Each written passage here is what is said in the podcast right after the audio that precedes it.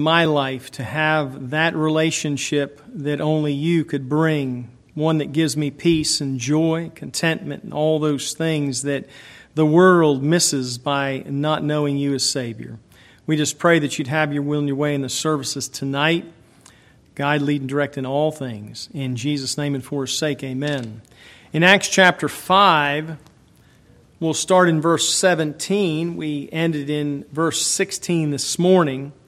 Says, Then the high priest rose up. This is after um, the apostles were preaching and healing everyone.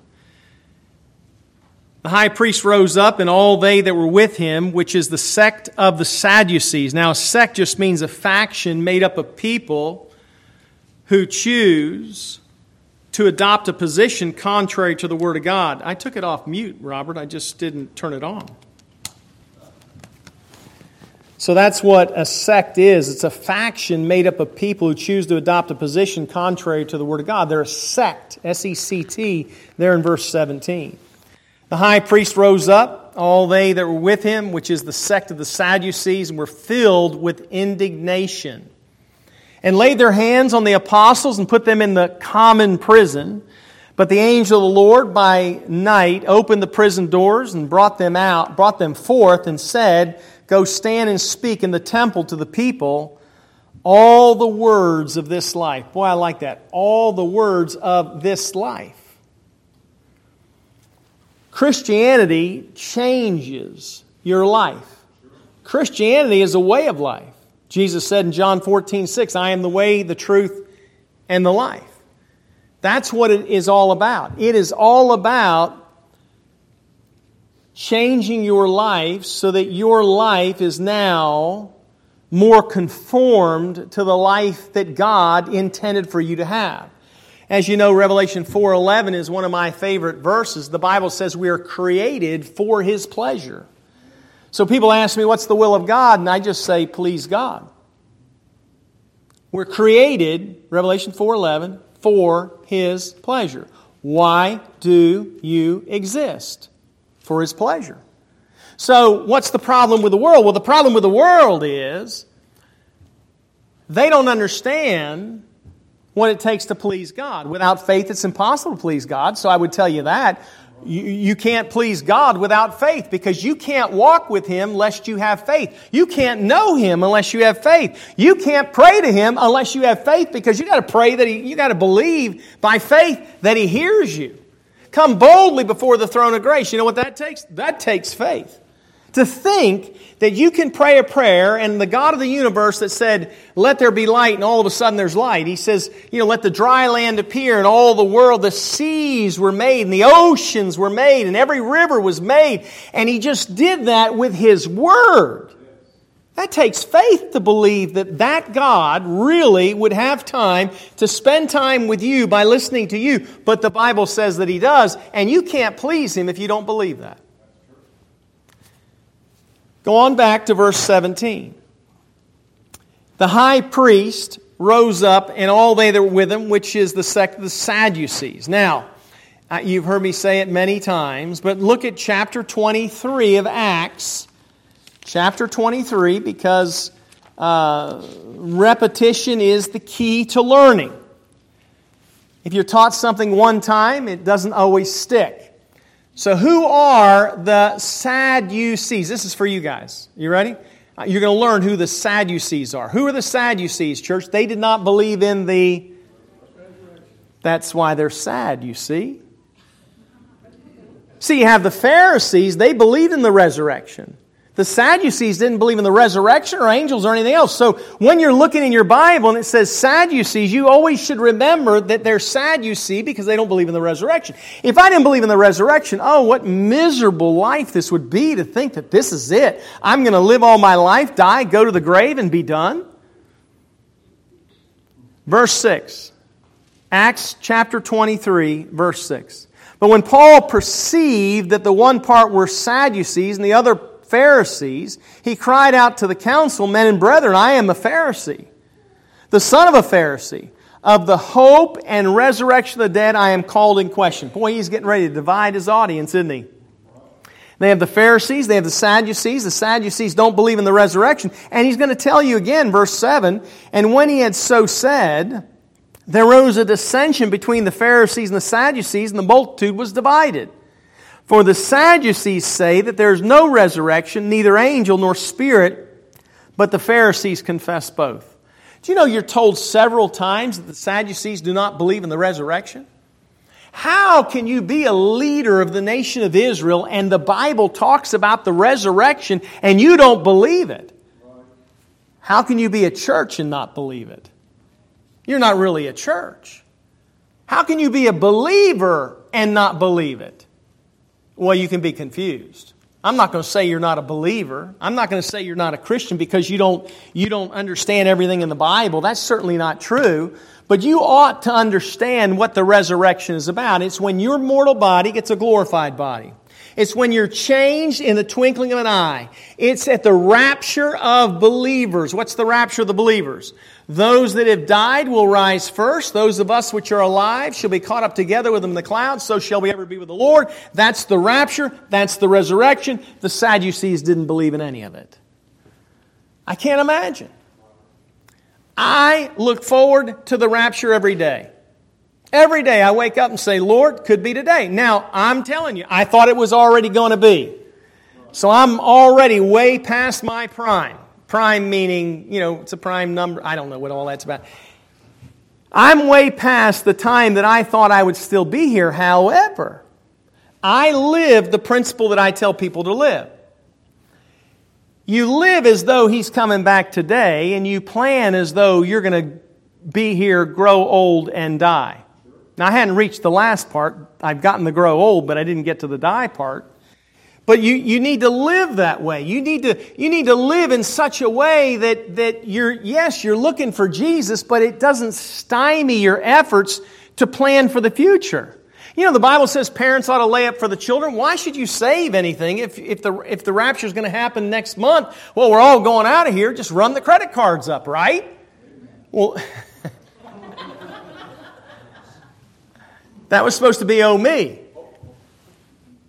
You don't do that because you plan as though you're going to be here and you're going to die. You, you children, go to college if you're supposed to go to college. Get married if you're supposed to get married. Have children if you're supposed to have children.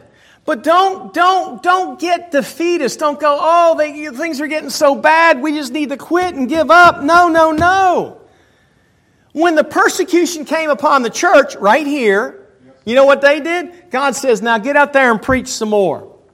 And they're out there and, and they arrest them initially. And then the second time, they're like, look, we told you not to preach in that name. And basically, it's going to be, look, do we obey God or obey you?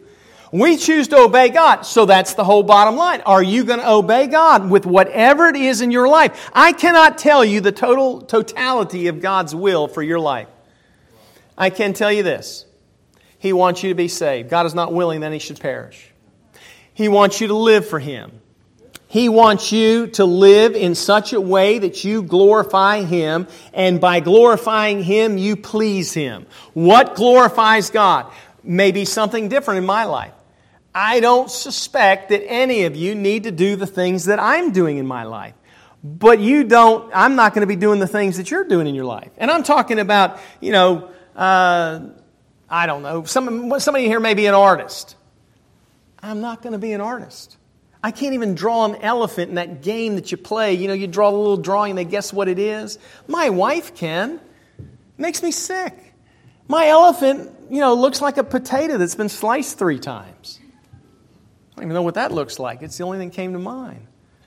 I can't even do the droopy ears. I can't even do the, I mean, I can do this, this, this, what's that thing called? yeah, the trunk.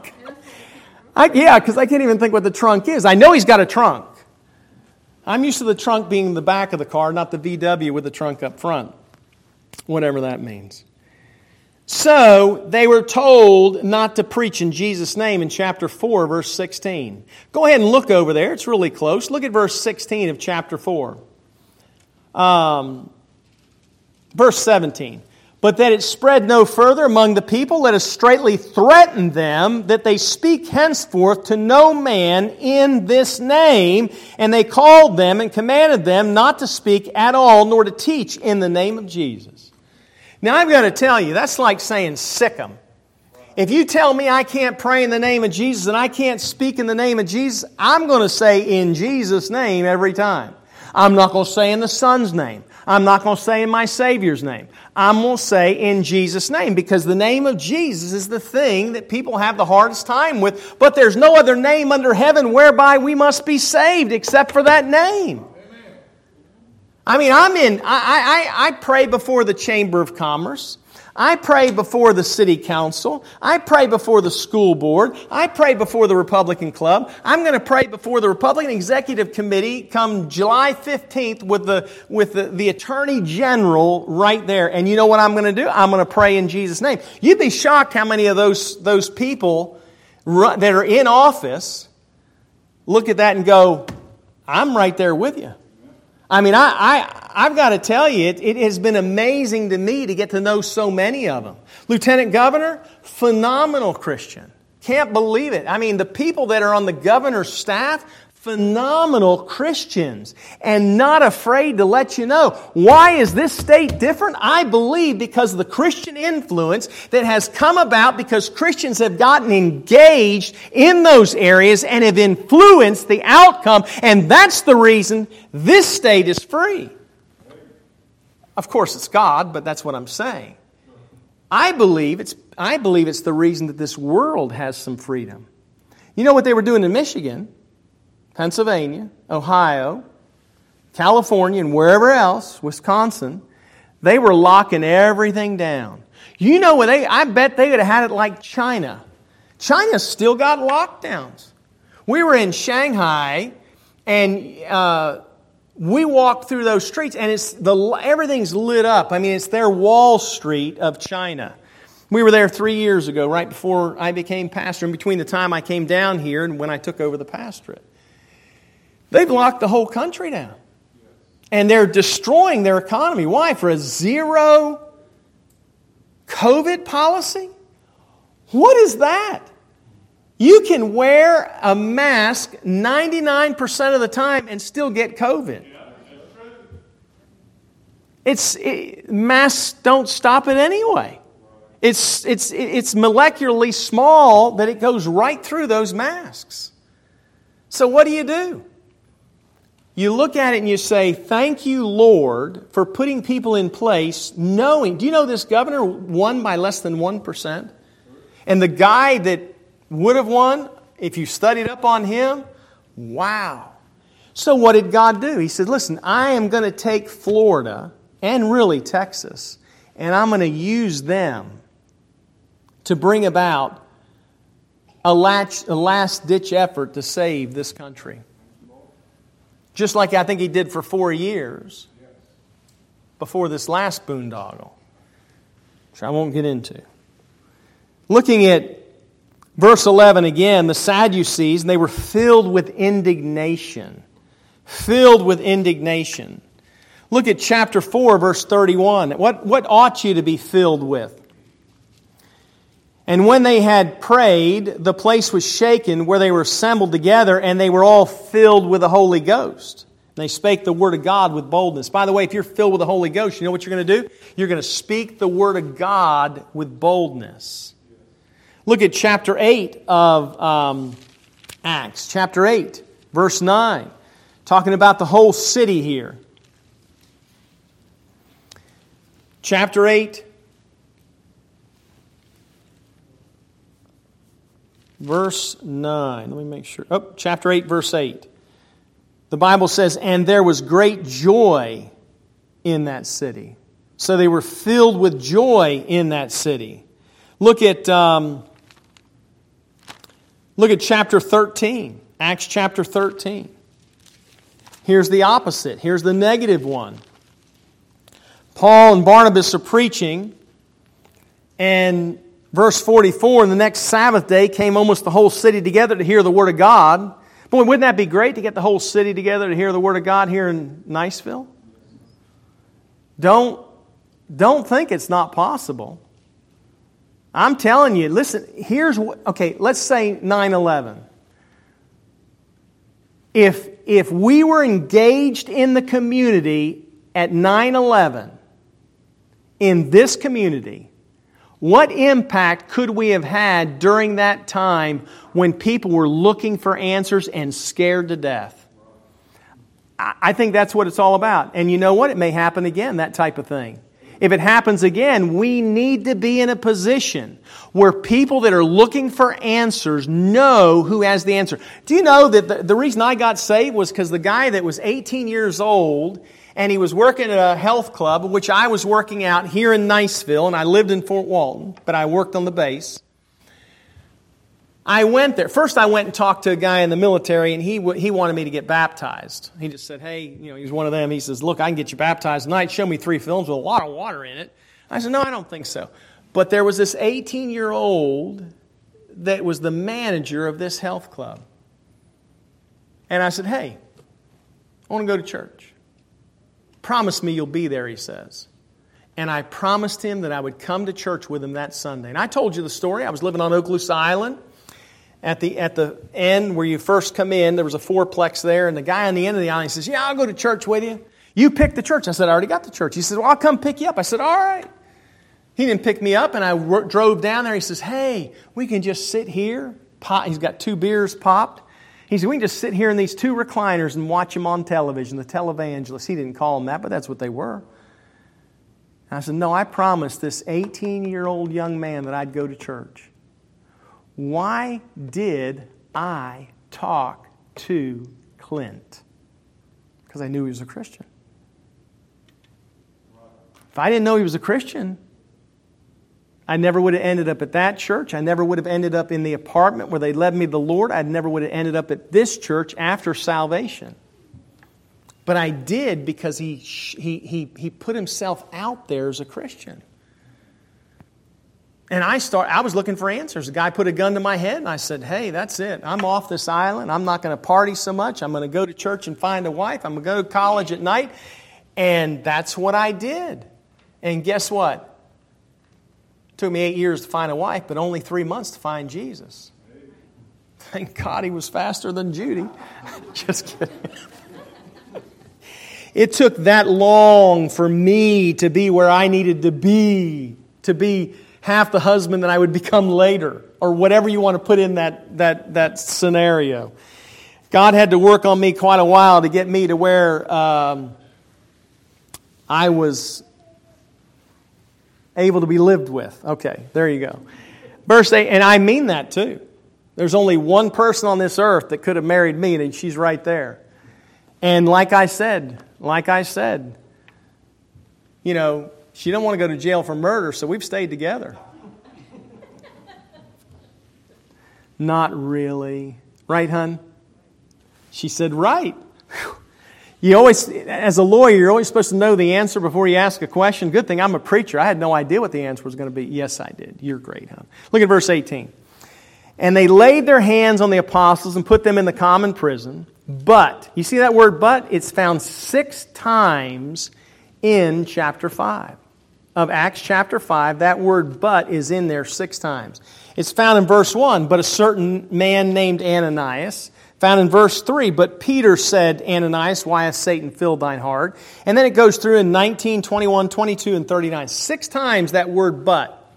So here they laid their hands on him, but the angel of the Lord shows up. And the angel of the Lord by night opened the prison doors, brought them forth, and said, Go, stand and speak in the temple to the people all the words of this life. Of this life. What an amazing statement. It's a way of life. John 14, 6. I am the way, the truth, and the life. It is a life. Does Christianity know that in general? No. Well, why do you go to church? Well, I, I, I, go because, you know, I feel like it's important to do and it, it, it's my responsibility to, to darken the doors. No, it's because it's a life. It ought to be your life. It ought to be every, everything in your life ought to revolve around your Christian walk. He says, But the angel of the do- Lord by night opened the prison doors, brought them forth, and said, Go stand and speak in the temple uh, to the people all the words of this life. And when they heard that, what he said, they entered into the temple early in the morning and taught. Ah, but the high priest came and they that were with him and called the council together. Boy, councils are usually bad and all the senate of the children of Israel and sent to the prison to have them brought. So now they're going to the prison, but they're not there anymore. The angel of the Lord busted them out. But, eh, yeah, I hope if I ever go to prison, I'm actually on the other side of the door. You know, if I ever get locked up, man, I'm going to be saying, Lord, name it, claim it, man. No, you can't name it, claim it.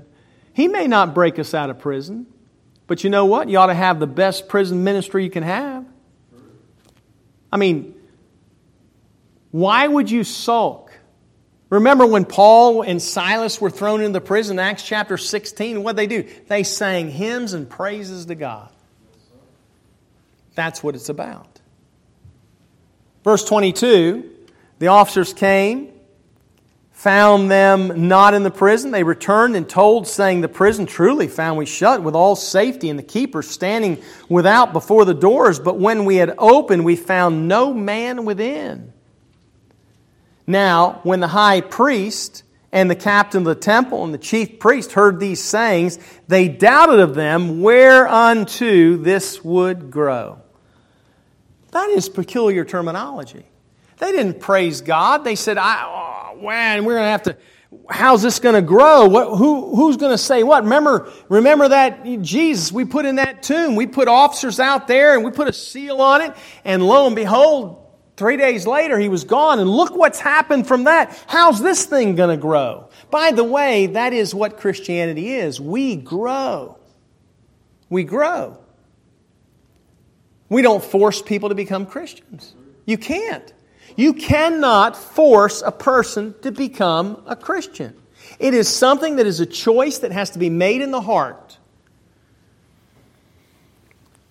So they want to know how it's going to grow. Verse 25 Then came one of them and told them, came one and told them, saying, Behold, the men whom ye put in prison are standing in the temple and teaching the people. Now, wouldn't you think that's a miracle? Then went the captain with the officers and brought them without violence, for they feared the people, lest they should have been stoned. Why? People were intent in listening to what they had to say. Don't ever think that just because you got a Christian message that nobody wants to hear it. We have done that where we think we have to apologize for the fact that we believe in Jesus Christ. The world has taught us that. Churches have taught us that. Preaching and teaching has taught us that. I'm here to tell you that I don't have to apologize when I stand up before a group and they know I'm a pastor, they know I'm a chaplain, I stand up before the police department. I'm chaplain of Niceville Police Department. Listen, they, they ask me to pray. I pray in Jesus' name. And you know what I like is when some of them come up to me and they go, um, Hey, brother. You know, and they mean it. They mean it because they know what I mean. How would they know that if I don't put it out there and I don't make myself uh, able to be approached? I remember one, well, I can't tell you these stories. Never mind. No. No, no, no, no. I still live in Niceville, and so do they. Verse 27 the council said in verse 28 Did not we straightly command you that you should not teach in this name? And behold, ye have filled Jerusalem with your doctrine and intend to bring this man's blood upon us? Turn to Matthew chapter 27. Remember, they said, You intend to bring this man's blood upon us. And you know where I'm going, I think. Yeah, they asked for it. Matthew chapter 27, let's start in verse 4, though, because Judas is talking in verse 3. He repented himself, saying, I have sinned in that I have betrayed thee, innocent blood. And they said, What is that to us? See thou to it. Boy, they put an innocent man to death, and the guy that put him there repented of it, and they didn't care.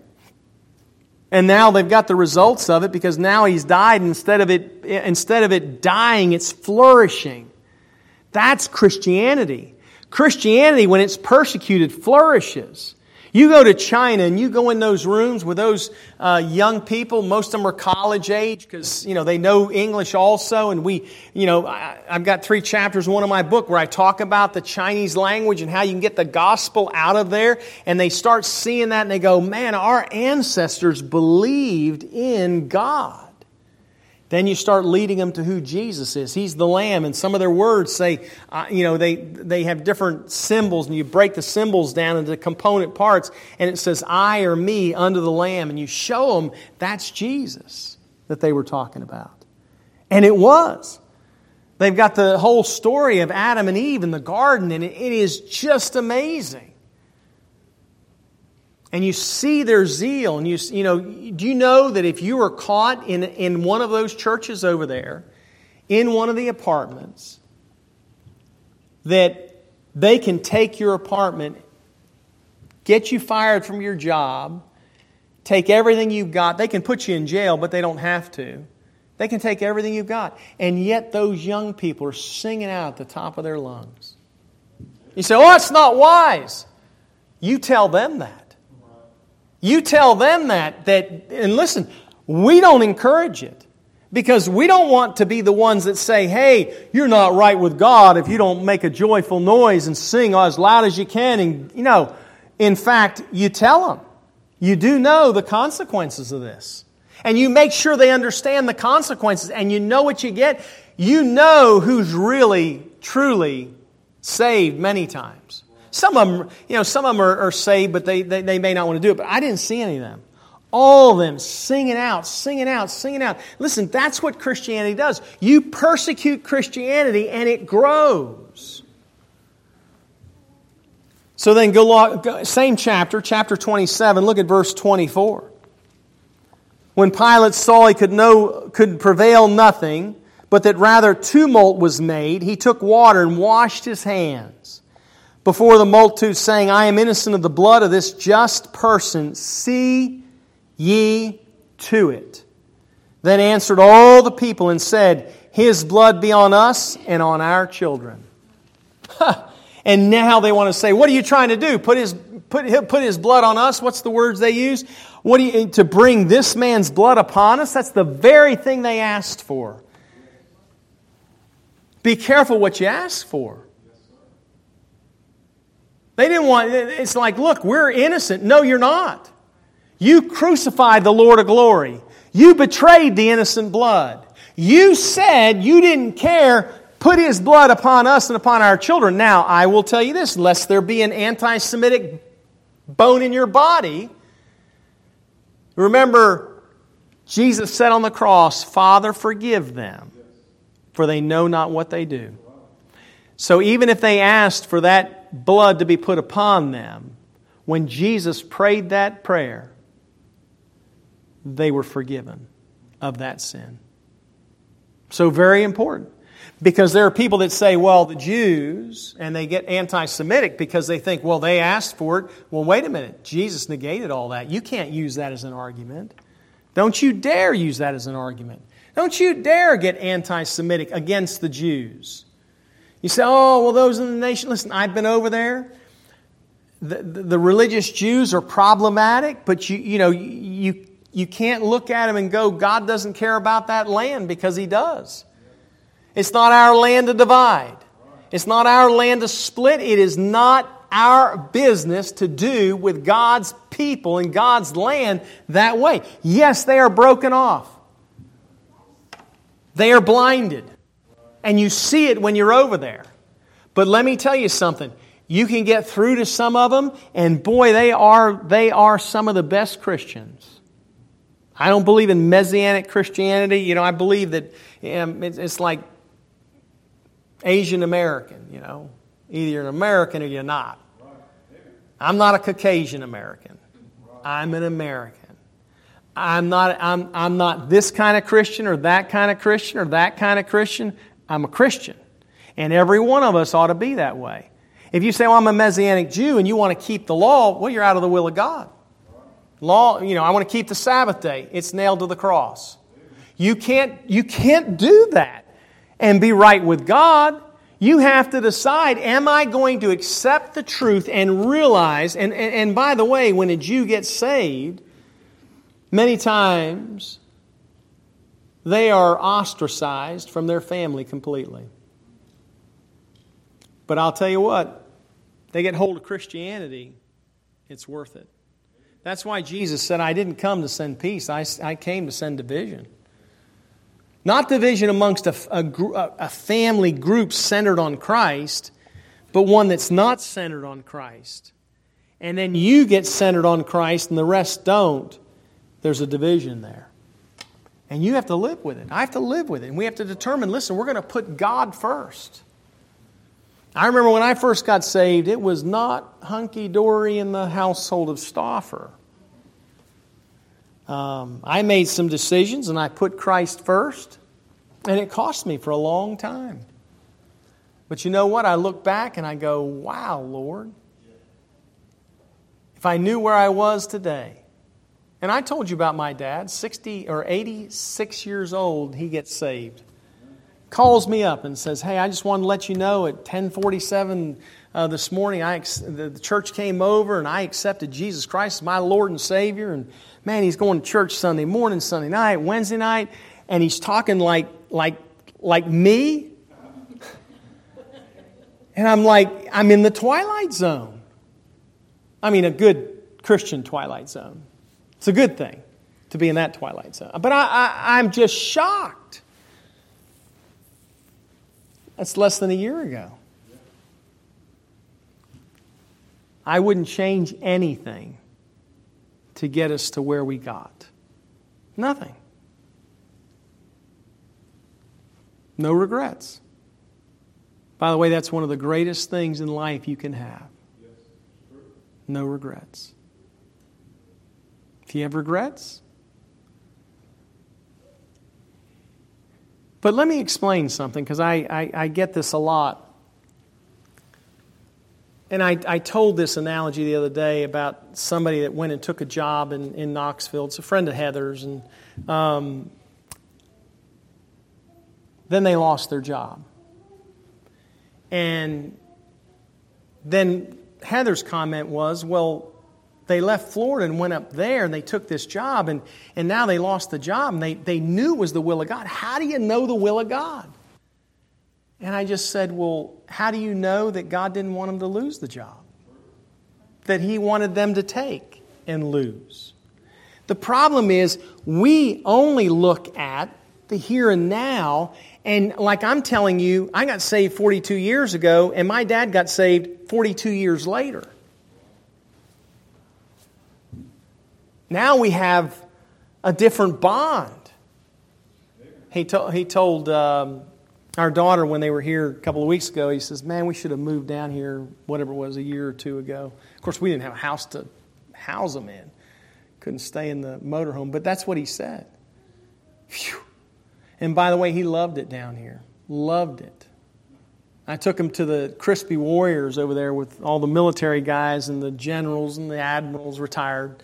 And, and oh man, pilots galore and, and, um, and, uh, Representative Maney and I always go together, but he's sitting there with Representative Maney, and he's a retired general, and they're talking and talking and talking. My dad leaves there, and he's going, "Oh man, these are my people." He loved it. He loved the church here. It's so cool that for years I would have to say, "I'm going to church." You guys got to go to church. We need to all go to church. You know, and, and all that stuff now we went up to Pennsylvania and, and visited him, and, and um, we got in real late, and I guess he wasn't trying to impose on us. So, about quarter till seven on a Wednesday night, he said, Well, I'll see you guys in about an hour. I said, Where are you going? He says, I'm going to church. I thought, Well, you, well, you should have at least invited us.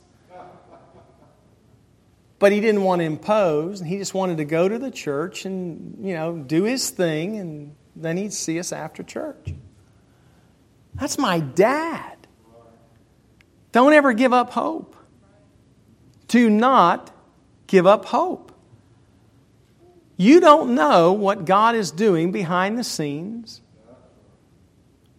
where you can't see it until later on. And then you get over here, and then you look back with 2020 vision, you go, oh, wow.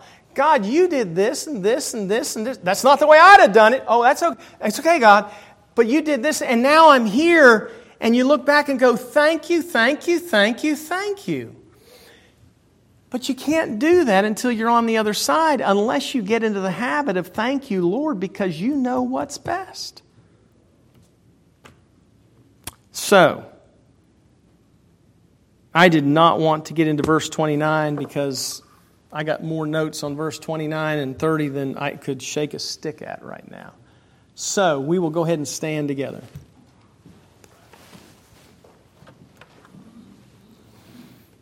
Let's pray. Lord, we do thank you for your many blessings. Thank you for sending Jesus Christ to die on that cross. Thank you for the Bible. Thank you for the lessons that we can learn.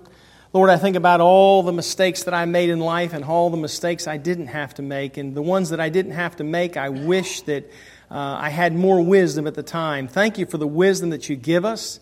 Thank you for the direction you give us. Thank you for everything that you do. You care for us. You love us. You're merciful, gracious. You're long suffering, omnipotent. Everything is so good about you. Thank you for that. In Jesus' name, with your head bowed and eyes closed.